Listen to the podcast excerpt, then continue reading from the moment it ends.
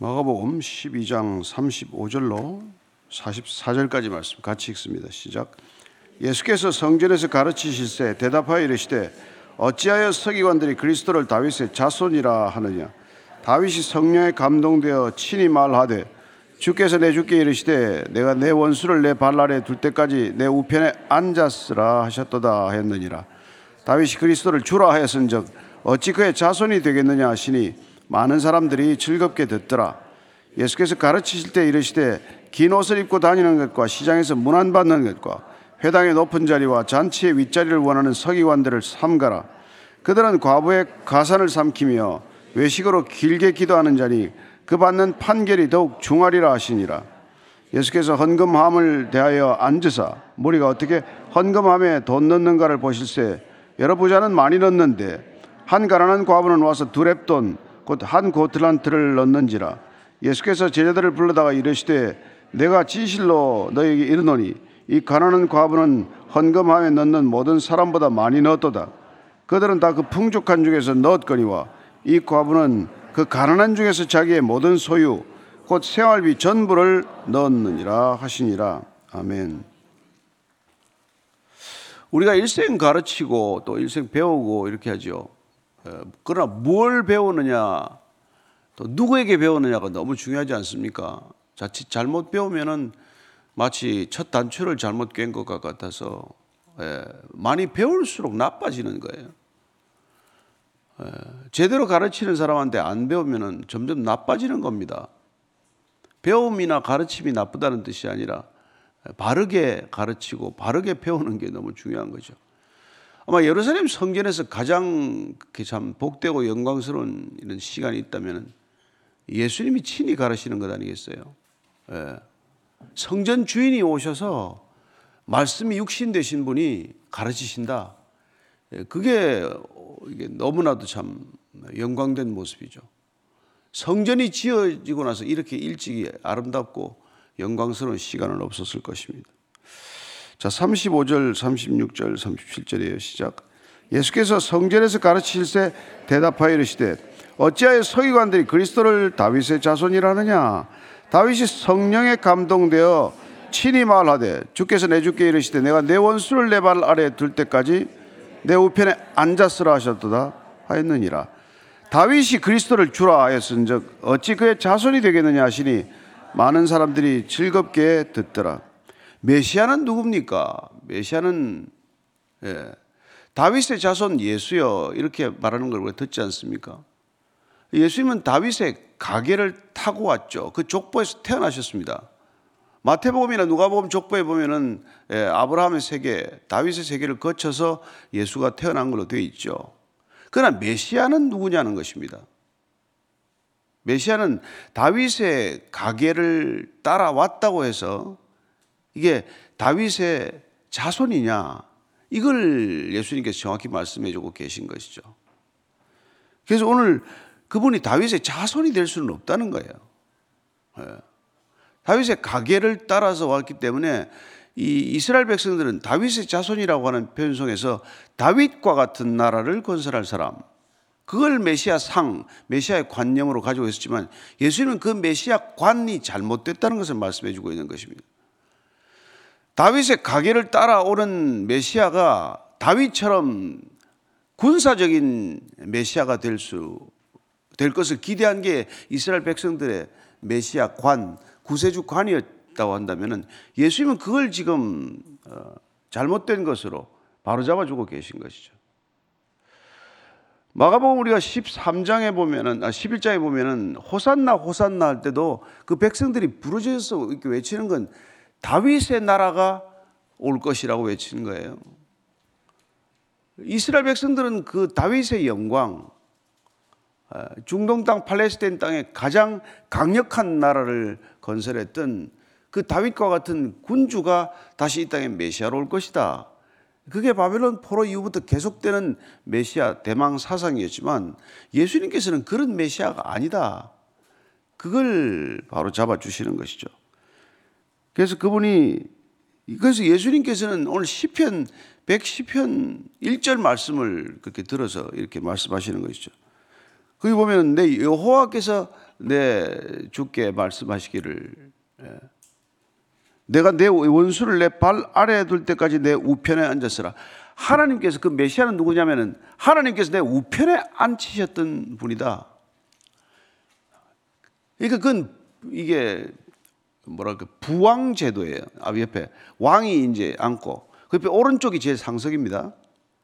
그 오른쪽에 앉히는 것은 왕의 아들, 왕의 계승자. 그 메시아는 하나님께서 이 땅에 보내실 왕의, 하나님의 아들 되신 왕이단 말이죠. 이렇게 다윗의 가계를 따라왔지만 하나님께서 친히 보내시는 하나님의 아들이시다. 그분이 메시아다. 그래서 너희들이 머릿속에 생각하고 있는 단순히 그냥 정치적으로 로마로부터 압제로부터 해방시키고 강력한 군사적인 대국을 만들고 경제적으로 부강한 나라를 만들어줄 메시아상, 거기에 붙들려 있어서는 안 된다는 것이죠. 그래서 서기관들이 가르친 게 잘못됐다는 것입니다. 한마디로 서기관들이 그 당시에 그 사람들이 율법을 내를 필사를 하고 있고 또 율법을 늘 이렇게 필사하면서 또 암송도 하고 가르치고, 그 율법 교사 그들이 가르쳤기 때문에, 그래서 시편 110편을 인용하고 나서 1절 말씀을 인용하고 나서 이렇게 묻습니다. 다윗이 그리스도를 주라고 하였은즉 어찌 그의 자손이 되겠느냐. 다윗이 여호와께서 내 주께 말씀하시기를 아뢰기를, 그러면 여호와께서 내 주라고 한 건 누구냐는 말이에요. 여호와께서 내 주에게라고 하신 그 주가 곧 메시아 그리스도인데, 다윗이 내 주라고 한 분이 어떻게 내 자손이 될 수 있냐, 내 아들이 될 수 있냐, 이런 말이에요. 그렇게 풀어주니까 이거 보십시오. 많은 사람들이 즐겁게 듣더라 그래. 즐겁게 듣더라. 이게 좀 환상, 이게 생각이 안 그려집니까? 서기관들이 가르친 거를 이렇게 딱딱 짚어주니까 아, 이거 사이다네. 속이 시원하네. 뭐 하던 게 다 흐려졌단 말이에요. 뭐 하던 게. 아, 그런 메시아가 아니구나. 메시아란 누굽니까? 이 땅에 영원한 것을 갖다 주는 분이란. 그게 우리가 신앙생활도 마찬가지예요. 지금도 여러분 잘못 자꾸 배우면 이 땅에서 복 받는 게 전부인 걸로 자꾸 생각하게 만들지 않습니까? 여기서 여러분 이 땅에서 복 받는 거 위해서 예수님이 왜 십자가에 달리셨냐는 말이에요. 우리의 죄를 용서하시고, 그분은 하나님의 나라를 이 땅에 가지고 오신 분이지, 여러분들 호주머니나 제법 잘해 주려고 온 게 아니라 이 말이죠. 그게 여러분 항상 머릿속에 있어요. 그래야 여러분 신앙이 이렇게 헷갈리지가 않죠. 안 그러면 이스라엘 백성들이 다시 이스라엘이 중동 땅에서 가장 강력한 나라, 아수르나 바벨론보다 더 강력한 나라, 로마의 압제로부터 당당하게 벗어나서 중동 땅에 이게 그 다윗의 별을 그린 깃발을 또 높이 올리는 것, 이런 것들을 자꾸 생각한단 말이죠. 여러분들도 저도 뭐 자꾸 예수 믿으면서 가지고 안 되는 일을 다 풀어주는 형통케 하시는 하나님, 그런 하나님을 끊임없이 우리가 갈망하지 되지 않습니까? 모든 기도 제목이 이 땅의 것들을 추구하는데 기도가 집중이 되고 그렇게도 안 된단 말이죠. 근데 예수님께서는 그게 아니라는 것을 가르쳐 주는 것이죠. 요한복음 14장 26절입니다. 시작. 보혜사 곧 그 아버지께서 내 이름으로 보내신 성령, 그가 너희에게 모든 것을 가르치고 내가 너희에게 말한 모든 것을 생각나게 하리라. 그분께서 왜 보혜사를 보내주십니까? 예수님께서 하나님 나라의 것을 가르쳐 주시면 그걸 다시 기억나게 하고 생각나게 한단 말이에요. 그러니까 여러분이 성령 충만하면 땅의 것을 구하는 게 아니라 점점 하늘의 것을 구하게 되는 것 아닙니까? 요한1서 2장 27절 말씀입니다. 시작. 너희는 주께 받은 바 기름 부음이 너희 안에 거하나니 아무도 너희를 가르칠 필요가 없고 오직 그의 기름 부음이 모든 것을 너희에게 가르치며 또 참되고 거짓이 없으니 너희를 가르치신 그대로 주 안에 거하라. 여러분들이 사실 뭘 배운다 하지만은 잘못 배우는 일이 워낙 많기 때문에 성령 충만해서 기름 부으심이 넘치게 되면 그분이 친히 가르쳐 주실 것이고 사람한테 배울 필요가 없다. 이렇게까지 말씀하시는 것이죠. 성령을 의지하여 성경을 읽고 성령을 의지하여 여러분들이 신앙생활을 하면 누가 가르쳐서 되는 일이 아니라 그분께서 친히 가르치는 게 된단 말이죠. 그래서 바울 사도가 얘기한 것처럼 그분이 우리를 성전 삼아서 그분이 우리 안에 친히 들어오시기 위하여 보혜사 성령을 약속하셨고, 약속하신 그분이 오면은 그분이 우리를 이제 친히 가르치는 분이 된다. 그러면 그게 어디 가르치냐? 말씀이 기억나고 말씀을 생각나게 하고 말씀을 그 말씀을 따라서 살고자 하는 의지가 생기게 된다 이 말이죠. 그러면 이제 그분의 뜻을 따라서 살기 위하여 내 뜻을 꺾게 되는 일이 자꾸 일어나잖아요. 이렇게 하고 싶은데 그걸 안 한단 말이에요. 요번 구정 연휴 때 어디 가고 싶은데 기도를 좀 더 해야 되겠다. 뭐 이런다든지 말이죠. 나갈 돈도 있고 나갈 시간도 있지만 그냥 어려운 사람을 좀 돌보자. 이런 마음이 생기는 거란 말이에요. 부담되겠네.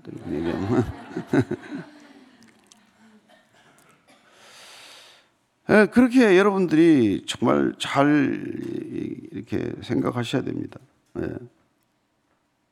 왜냐하면 이 나라가 세상에 속한 나라가 아니다. 그 얘기 아니에요.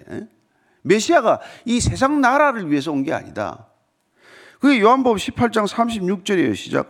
예수께서 대답하시되 내 나라는 이 세상에 속한 것이 아니니라. 만일 내 나라가 이 세상에 속한 것이라면 내 종들이 싸워 나로 유대인들에게 넘기지 않게 하였으리라. 이제 내 나라는 여기에 속한 것이 아니니라.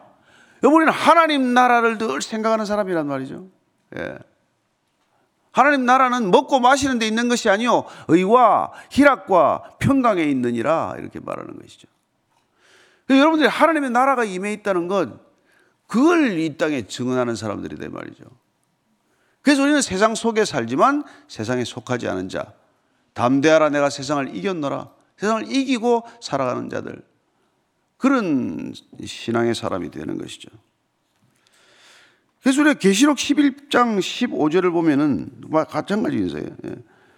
같이 읽습니다. 시작. 일곱째 천사가 나팔을 불며 하늘에 큰 음성들이 나서 이르되 세상 나라가 우리 주와 그의 그리스도의 나라가 되어 그가 세세토록 왕노릇 하시리로다. 신천신지가 펼쳐진다 해가지고 뭐 이상한 이단도 생겼지만은 여러분 새하늘 새 땅이 이 땅에 임하면 어떻게 됩니까? 세상 나라가 그리스도의 나라, 하나님의 나라가 된다. 그래서 그분이 통치하고 직접 다스리는 나라가 될 것이다. 그분은 이미 오셨고 그분은 이미 우리에게 성령을 보내주셨고 이미 우리 안에 하나님의 나라가 임했고 우리가 하나님 나라의 백성으로서 이 세상 가운데 살아가면서 하나님 나라를 확장하는 데 부름받은 전사들이다. 그런 정체성을 저와 여러분이 놓치지 않게 되시길 바랍니다. 자, 이 서기관들이 하여튼 문제를 많이 일으켜요. 38절 40절까지입니다. 시작. 예수께서 가르치실 때 이르시되 긴 옷을 입고 다니는 것과 시장에서 문안받는 것과 회당의 높은 자리와 잔치의 윗자리를 원하는 서기관들을 삼가라. 그들은 과부의 가산을 삼키며 외식으로 길게 기도하는 자니 그 받는 판결이 더욱 중하리라 하시니라. 하여튼 예수님께서 진짜 참 속을 많이 뒤집어 놓으셨어요. 옆에 가다가 들으면 서기관들이 얼마나 기분이 나쁘겠습니까? 그죠?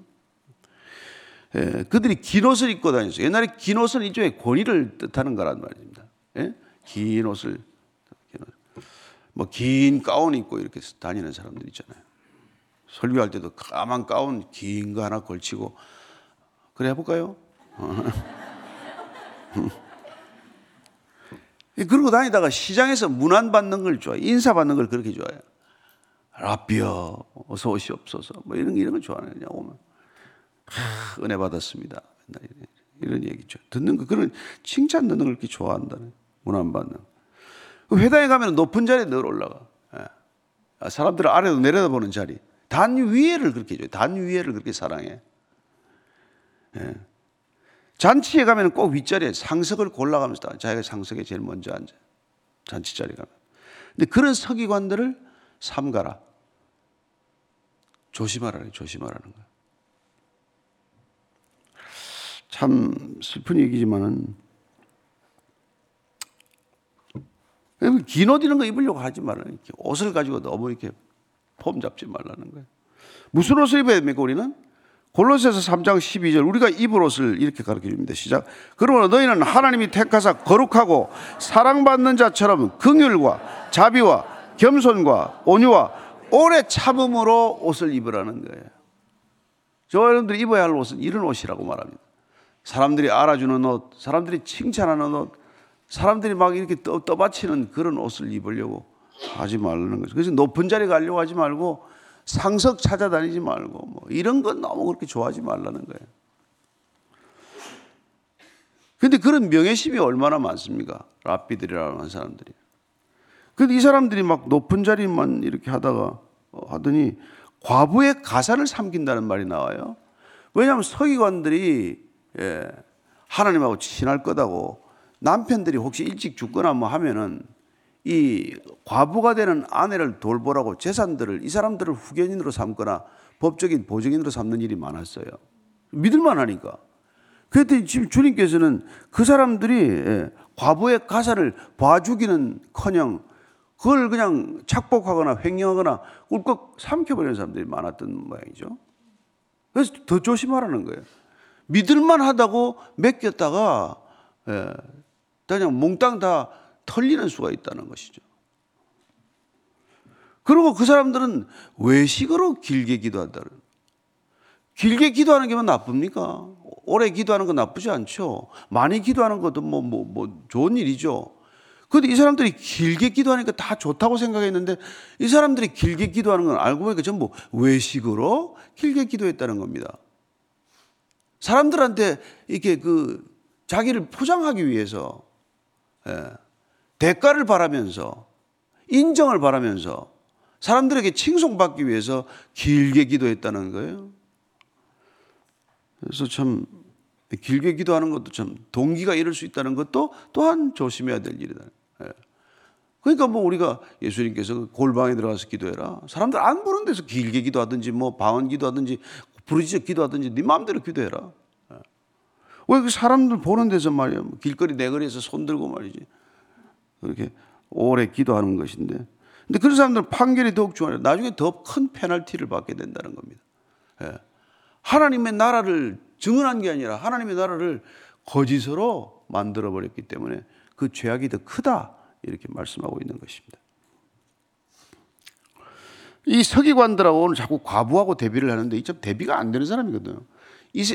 그 당시에 이스라엘 땅에서 가장 강력한 어떤 위치를 가지고 있는 사람들이 그런 사람들이고, 그 사람들이 공회도 들어가 있고, 뭐 마을에 회당장도 하고, 뭐 할 일 다 하고 다니고, 과부는 어디 가서 명함 한 번 낼 수 없는 사람들인데 그 과부 얘기를 계속 하는 거죠. 대비하느라고. 오늘도 헌금에 대해서도 이렇게 대비를 하십니다. 41절 42절입니다. 시작. 예수께서 헌금함을 대하여 앉으사 무리가 어떻게 헌금함에 돈 넣는가를 보시세. 여러 부자는 많이 넣는데 한 가난한 가브로 와서 두 렙돈 곧 한 고틀란트를 넣는지라. 두 렙돈 할 때, 렙돈은 이 히브리 사람들, 그 당시 유대 사람들이 쓰는 화폐 단위 이름을 말하는 것이고, 고틀란트는 로마에서 발행된 화폐 단위예요. 가장 작은 단위입니다, 어느 쪽이든. 그런데 유대인들이 쓰는 가장 작은 돈이 우리나라로 치면 1원짜리 정도가 이제 이 렙돈인데, 그 1원짜리 2개 정도 넣으면 무슨 헌금이 되겠어요, 그죠? 그런데 부자들은 이제 뭐 헌금함에 떨어지는 소리가 쩌렁쩌렁 나는 거죠, 큰 언저를 넣으니까. 그런데 여인의 뜰에서 헌금함이, 그 헌금함은 나팔처럼 생겼다고 나팔이라고 불렀는데 그게 13개나 헌금함이 있어요. 그러니까 헌금함을 도체해뒀기 때문에 갈 때 뭐 넓힌 넣어야 돼, 사람들이. 남들도 다 보는 거 하고. 근데 부자들은 넣을 때 소리가 크게 나는 헌금을 넣기를 절개했고, 뭐 과부는 넣을 게 있어야죠. 넣을 게 없으니까 조그마한 동전 이 두 렙돈을 넣었는데, 이 두 렙돈이 이게 한 고틀란트예요, 두 렙돈이. 그리고 이제 아싸리온이라고 들어봤잖아요. 아싸리온, 참새 2마리가 한 아싸리온에 팔린다. 그럼 고틀란트는 아싸리온의 4분의 1이에요. 하여튼 최저 단위의 돈을 넣은 거예요. 그런데 예수님께서 뭐라 그러십니까? 43절 44절입니다. 시작. 예수께서 제자를 불러다가 이르시되 내가 진실로 너에게 이르노니 이 가난한 과부는 헌금함에 넣는 모든 사람보다 많이 넣었도다. 그들은 다 그 풍족한 중에서 넣었거니와 이 과부는 그 가난한 중에서 자기의 모든 소유 곧 생활비 전부를 넣었느니라 하시니라. 예수님이 유심히 헌금하는 걸 보고 계셨어요. 누가 뭘 어떻게 헌금하나 또 보니까 뭐 다들 헌금통에다가 헌금을 이렇게 이제 하는데, 부자들은 막 그 헌금 소리가 막 쩌렁쩌렁 떨어지고, 아우 그 사람 헌금 많이 하네. 그런데 과부의 두 렙돈은 소리도 들리지도 않고, 그걸 유심히 보고 나서 제자들 이렇게 다 불러 모았어요. 야, 저 부자들 저렇게 헌금 많이 하는 거 봤니? 근데 사실은 말이야, 그 작은 동전 두 개는 과부가 가장 많이 헌금한 사람이야. 이걸 가르쳐 준 거죠. 왜? 부자들은 쓰다가 남은 돈 그냥 헌금한 거야. 부유한 중에 헌금한 거라고. 근데 과부는 자기 생활비 전부를 넣은 거라고. 그래서 예루살렘 성에서 가장 많이 헌금한 사람으로 두 렙돈 넣은 과부가 1위로 등극한 거예요. 그죠? 가장 많이 헌금했다. 자, 그러니까 우리가 헌금을 계산하는 방식하고 주님께서 계산하는 방식이 너무 다르다는 걸 아셨죠? 우리가 어떻게 헌금해야 되는지. 이 과부는 지금 전부를 넣었다고 되어 있어요. 왜 전부를 넣었겠어요? 얼마나 감사하면 전부를 넣겠어요. 얼마나 정직하면 전부를 넣겠어요. 예. 그런 태도로 헌금을 하라, 이걸 말씀해주고 계신 것이죠. 예. 그래서 헌금하는 태도에 대해서 우리가 조금만 오늘 한번 살펴보면, 첫 번째는 시편 50편 14절입니다. 시편 50편 14절 같이 읽습니다. 시작. 예, 예, 감사로 제사를 드려. 그러니까 헌금이, 감사가 없는 건 헌금이 될 수 없죠. 하나님께, 하나님의 것을 되돌려드렸는데, 아유, 이 아까워서 이 도저히, 아버지, 내 마음 아시죠? 감사해야 한다, 감사가. 감사가 없으면 그게 헌금이 안 된다는 거죠. 역대상 29장 17절입니다. 시작. 정직을 기뻐하시는 줄을 내가 아나이다. 내가 정직한 마음으로 이 모든 것을 즐거이 드렸사오며, 이제 내가 또 여기 있는 주의 백성을 주께 자원하여 드리는 것을 보니 심히 기쁘도소이다. 여러분, 정직하게 드려야 된다는 거예요. 정직하게 헌금하려면 정직하게 번 돈이 알아야 돼요. 남을 속여서나 무슨 뭐 빼앗거나 이런 부당한 방법으로 한 게 헌금이 될 수 없다는 뜻이죠. 남의 눈에 피눈물을 흘리게 하고 그 돈을 가지고 와서 헌금한다 됩니까? 정직하지 않은 돈인데, 헌금은 정직해야 된다는 겁니다. 그래서 정직한 돈과 정직하지 않은 돈은 무게가 달라요. 두 렙돈은 금속상으로는 가장 가벼운 단위지만, 그 과부의 정직함과 감사가 듬뿍 배어있기 때문에 가장 무거운 돈이 된 거고, 가장 값진 돈이 된 거란 말이죠. 우리가 계산하는 거하고 다르죠. 그러니까 교회 진짜 뭐 아이들이 뭐 진짜 뭐 500원짜리 동전을 넣거나, 예? 그 뭐 1,000원, 2,000원짜리 돈, 이 헌금하는 게 얼마나 귀중한 돈인지 우리 같은 사람이 알아야 된다 말이죠. 예. 여러분들은 그거 뭐 볼 일도 없고 그 뭐 표를 기록을 해서 보겠습니까? 어쩌겠습니까? 무슨 큰 돈 헌금하는 만 신경을 쓸 일이 아니라 그런 것들을 신경을 쓰라는 것이죠. 고린도후서 9장 7절 읽고 정리하시겠습니다. 9장 7절 시작. 각각 그 마음에 정한 대로 할 것이요, 인색함으로나 억지로 하지 말지니 하나님은 즐겨내는 자를 사랑하니라. 정직하게 낼 뿐만 아니라, 예, 자원하는 마음으로 된다. 그러니까 자꾸 헌금 얘기를 해서 사람 부담스럽게 해서 그 돈 놔봐야 그게 헌금이 아니란 말이에요. 뭐. 예. 자꾸 그냥 뭐 매주 뭐 얘기를 하고 얘기를 해가지고, 야, 이거 좀 댕기려면 안 내고는 못 댕기겠네, 이 교회는. 그래봐야 그게 뭐 무슨 소용이냐면, 자원하는 마음이 아닌데, 즐거운 마음이 아닌데, 기쁨으로 드리는 게 아닌데, 감사도 없고 정직함도 없고 즐거움도 없다면 헌금이 될 수 없다는 것이죠. 저는 여러분들이 뭐 두 렙도 아니라 한 렙돈이라도 생활비 전부를 넣게 되기를 바랍니다. 아니 그게 아니라 하여튼 너무 많이 얘기하고, 하여튼 간에 어떤 마음으로 해든지 알겠죠. 예수님께서 뭘 강조하시는지. 그러니까 우리가 하나님 눈에 어떻게 비치냐가 중요하단 말이에요. 사람 눈에 뭐 아무리 해봐야 그건 여러분 사람끼리 뭐 하는 거니까 다 끝난 거예요. 계산 끝난 거예요. 하늘 날아가면 아무 계산서가 남아있는 게 없단 말이죠. 저는 여러분들이 정말 은밀한 마음으로, 감사하는 마음으로, 기쁜 마음으로, 돈만? 아니요. 시간도 있고. 그리고 여기서, 아니요, 여러분들 가까이 있는 곳에서 힘든 사람에게 조금 한 10분이라도 얘기 들어주고, 기도 한번 잠깐 제가 해드릴게요. 그게 헌금이요, 그게 헌신이요, 그게 헌물인 줄로 믿으시기 바랍니다. 예. 그렇게 살아가면 여러분 얼마나 기쁜지 몰라요. 작은 걸 드렸는데도 내 전부를 마음을 담아 드렸기 때문에 그 기쁨이 어마어마하게 커지는 것을 경험하게 될 줄로 믿습니다. 저는 여러분들이 그런 기쁨으로 이 세상을 넉넉히 살게 되기를 바라고, 그리고 이 세상을 이겨내시게 되기를 축복합니다.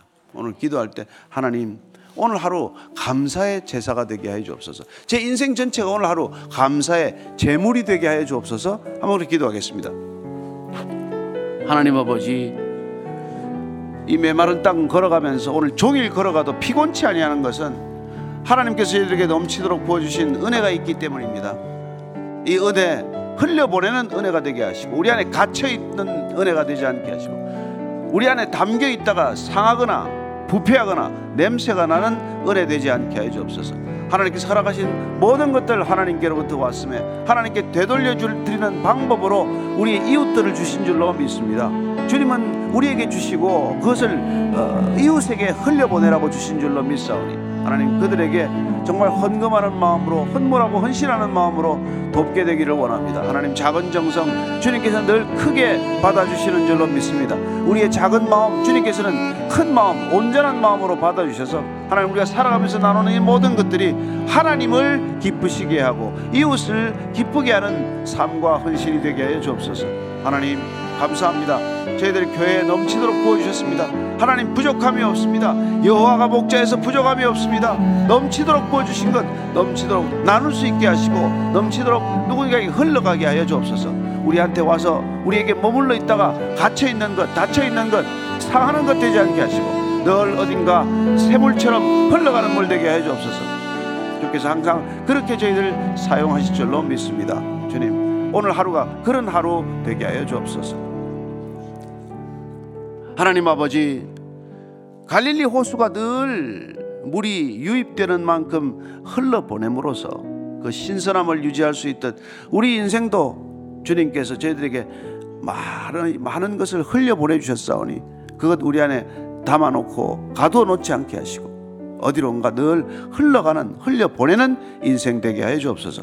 그래야 항상 신선한 수지를 유지하듯 신선한 영적인 신성함을 늘 지키는 믿음의 사람들 다 되게 하여 주옵소서. 이제는 십자가에서 전부를 흘려보내셔서 당신은 비우시고 가라내지시고 우리를 충만하게 하시고 부유케 하신 우리 구주 예수 그리스도의 은혜와 하나님 아버지의 놀라우신 사랑과 성령에 깨닫게 하심이 오늘도 주의 은혜를 우리 가까운 이웃들에게 다 쏟아붓고 흘려보내기를 원하는 이 자리에 고개 숙인 참된 믿음의 형제 자매들 위해, 사랑하는 교회 위에 지금부터 영원까지 항상 함께 하시기를 간절히 축원하옵나이다. 아멘.